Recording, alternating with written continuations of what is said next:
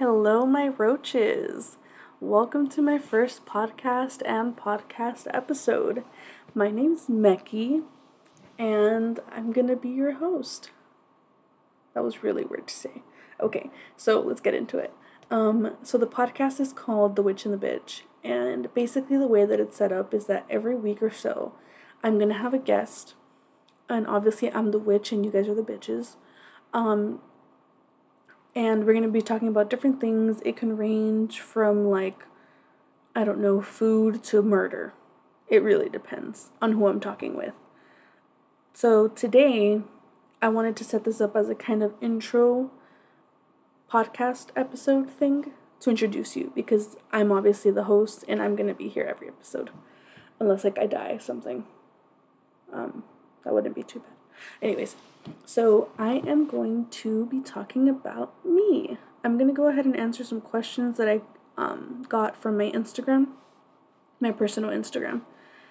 The first question I'm going to be answering is What was my favorite subject in school? Wow, you guys are really boring. Um, I loved history because I just thought it was interesting on how much we fucked up in the past and how much we're still fucking up now. Like, we have not learned from our mistakes at all. Another question is What's one wish you would make right now that would benefit you in the long run? Ooh, this is a deep one. Who is this from? It's from J Station. Um, one thing, one wish that you would make right now that would benefit you in the long run honestly, I would wish for better mental health. That's so depressing. People would probably wish for money. But honestly, like with my mental health, I think that even if I wished for like a million dollars, I would still be like really depressed. Um I say um a lot and I'm so sorry. It's just a thing. I have to stop doing that. Yeah, so better mental health is definitely something I'd wish for. If I had an extra wish, I would choose the million dollars, but the first thing would be totally to get better mental health. Here is another one. If you won 10 million tomorrow, what would you spend it on? I've always been like I've always had a list of what I would spend, like if I won the lottery or something. The first thing I would do, 10 million, that's enough for like a house and all that. Um the first thing I would do is buy my mom a house with like a ranch and stuff, basically like a farm and like cattle and all that, all those animals and stuff, and then hire helping hands, obviously, and set her up because she likes to sell eggs and stuff. Chicken eggs, let me be very clear. The next thing I would do is probably pay off my car and give my car to my sister because I wouldn't buy her a new car because she doesn't even know how to drive, so I don't want her to like mess up that car. Then I would buy myself a new car I would buy myself a house. I would put away some money in a trust fund for my brother when he goes to college, if he chooses to go to college. Probably like a hundred thousand. And I would obviously give about a hundred thousand to my other brother and then maybe two hundred thousand to my sister. And the rest I would invest in like building not a homeless shelter, actually yeah, like a homeless rehab center thing. And then on top of that, I would want to open up like a parking space for people who live in their cars. I think that's like really important because there's like a huge homeless population right now, especially people who live in their cars. And like half the time they don't have a safe place to sleep. Just for some background reference, I currently live in my car. So that's where that comes from. I've always wanted to help like homeless people and stuff, but I think like actually living in my car, I realized that there's not much, there's not many programs that allow safe parking for people who live in their cars. And it wouldn't be one of those parkings that have like 7 a.m. to 7 p.m. Like you can't be there because that would suck. I would probably do like 9 a.m. to like 5 p.m., you know? Like just 9 to 5 and during those hours you can't be in the parking lot on top of that we'd have like an outreach program which would help you connect with jobs and stuff and then I would open up this like P.O. box system on the ground to get your mail, along with like showers and stuff like that. Um, that would probably cost me a mil, maybe, maybe a little more, but I wouldn't mind honestly. Let's see the next question. If you had to write a book tomorrow, what would you write about? I actually used to write books or little short stories when I was younger. It used to be mainly like a true crime supernatural books, really short stories. This was like before computers, so everything would be actually handwritten. Um so it would be like maybe 10 pages front and back per short story and I used to keep it in this manila folder. I'm getting completely off topic. Um, if I had to, yeah, true crime, murder, supernatural, it would probably be like that, like a made up story. I always have little stories going on in my head. Let's see the next question Who has been your most important professional mentor? I have to say, professional mentor, I had two professors in college.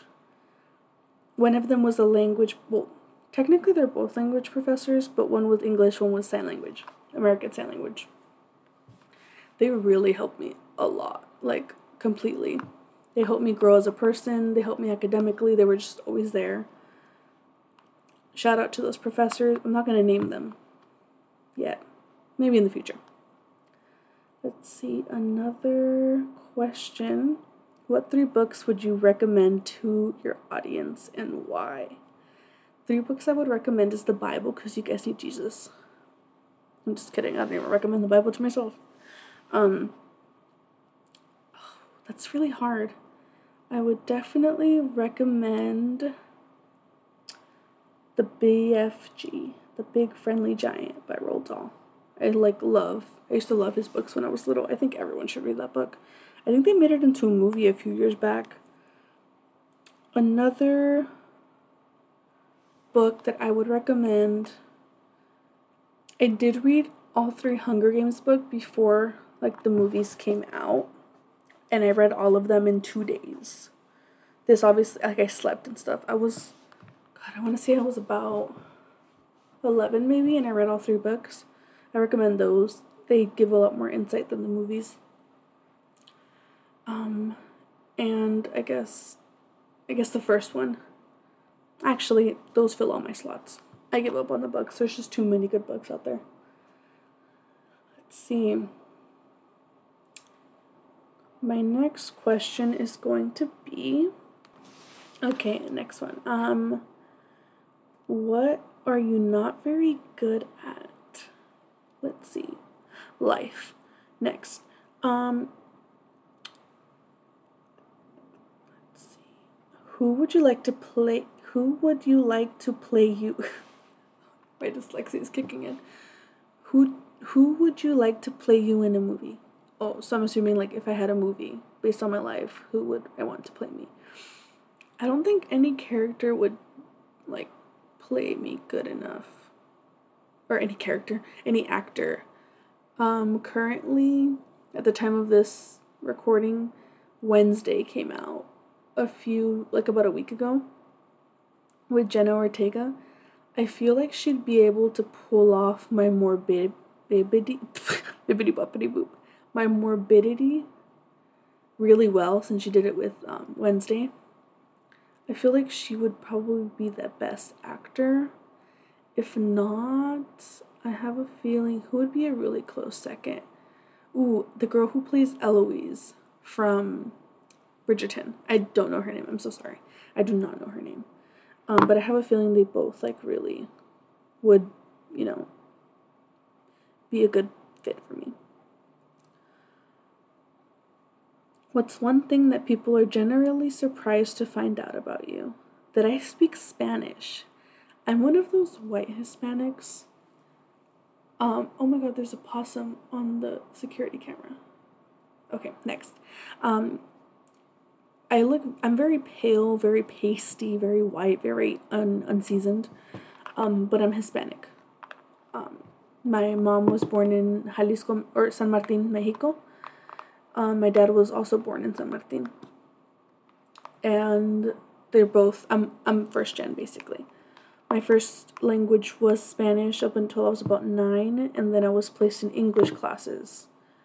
And I learned English from there. I've always picked up languages really easily though. But recently, like my, I've been stumbling on my words in Spanish and in English. Let's see. The next question. I love this. I always love asking this question to people. If you were going to live on a de- desert island, desert, desert, d- desert island, desert, whatever. But you could only take one thing with you, what would it be? My vibe, I'm just kidding. Um, it would probably be like matches. No, matches can mold easily with climate. I'm not sure. I think I'd take a person. Honestly. Not to like eat them or anything, but like, you know, so I wouldn't. I mean, I'm already crazy, but I don't want to go crazier. Let's see the next question. What keeps you up at night? My mental health and life and climate change and literally everything that's going on in the world right now. What's my biggest fear? Everyone always laughs when I tell them this, and I hate, oh my gosh, I, I'm afraid of men in bunny costumes. Hear me out. When I was younger, I had a fever dream. If you've ever had a fever dream, they're very vivid really scary, especially when you're a child. It can really traumatize you. And in my fever dream, I was in my apartment, so it was very, very vivid. I was in my apartment. I was about 13 at the time. And in my dream, I was in my apartment at night. And the apartment was very dark, but the windows weren't really covered, so the light would come in from outside, like the street lights. And basically, I was walking past the kitchen, and in the kitchen, there was a door with windows, obviously. And outside the window, I saw a man in a bunny costume. Obviously, it was like a giant, like bunny, and I could tell there was a man in it. Basically, I don't know what happened, but I ended up outside. And he started chasing me with a knife and it was super traumatizing. And now every time it's Easter and my local mall has that like take a picture with the Easter bunny type thing, I just no. Nope, I walk away. If I see it, I start to have a panic attack. It's just it's one of those like irrational fears fear type things. Then it really it's not irrational because like you have like John Wayne Gacy, the killer clown, things like that.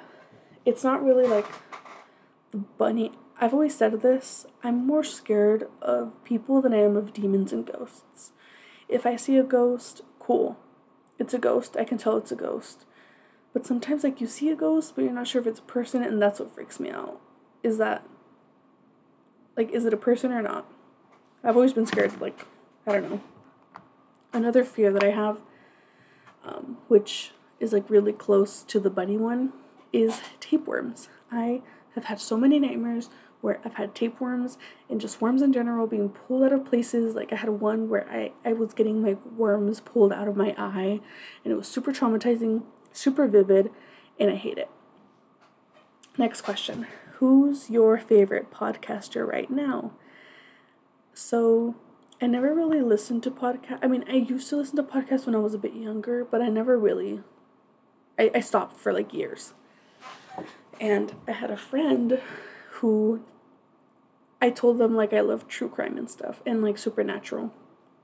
And he, they introduced me to a podcast. Oh god, what was the name? And that's why we drink. It's on Spotify. I love them. I forgot their names. I know one's name's Em. I, I totally forgot the other name. Um I love their podcast. So basically it's two people and they talk about either like supernatural or true crime. It varies. And sometimes they have like listener stories. So like the listeners will submit a story and then they'll just like read it out loud and like talk about it. I love their podcast. That's like the only podcast that I actively follow. Of course, I started that podcast like seven years ago, I think. Honestly, I don't remember. Um, probably like 2016. So I'm like behind a lot of episodes. Every episode is like an hour which I find insane. But I mean, I can always talk forever, so that's same. Um, I really like how it's made, how they set it up, and I just I just love that whole podcast. So that's like my favorite. I think that's gonna be my all time favorite podcast, unless I find a better one. Um, yeah. Let's see. If you could have dinner, I've always loved this question. If you could have dinner with any three dead, dead people if you could have dinner with any three people, dead or alive, who would it be and why? Okay.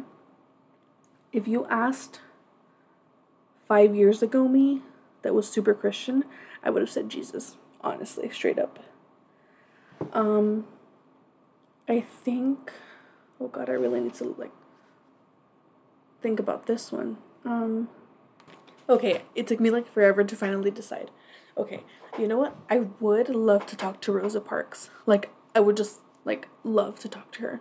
I would also really want to talk to Halsey because I feel like they're really a down to earth person and they're like literally my idol. In the last one, I was like super torn about this because I wasn't sure. Like, I, I, I really love artists and I love that they they have a lot to say and I think I have to choose Vic Fuentes from Pierce the Veil. Only because like he wrote a lot of their lyrics and like he's just a mastermind when it comes to like music, honestly.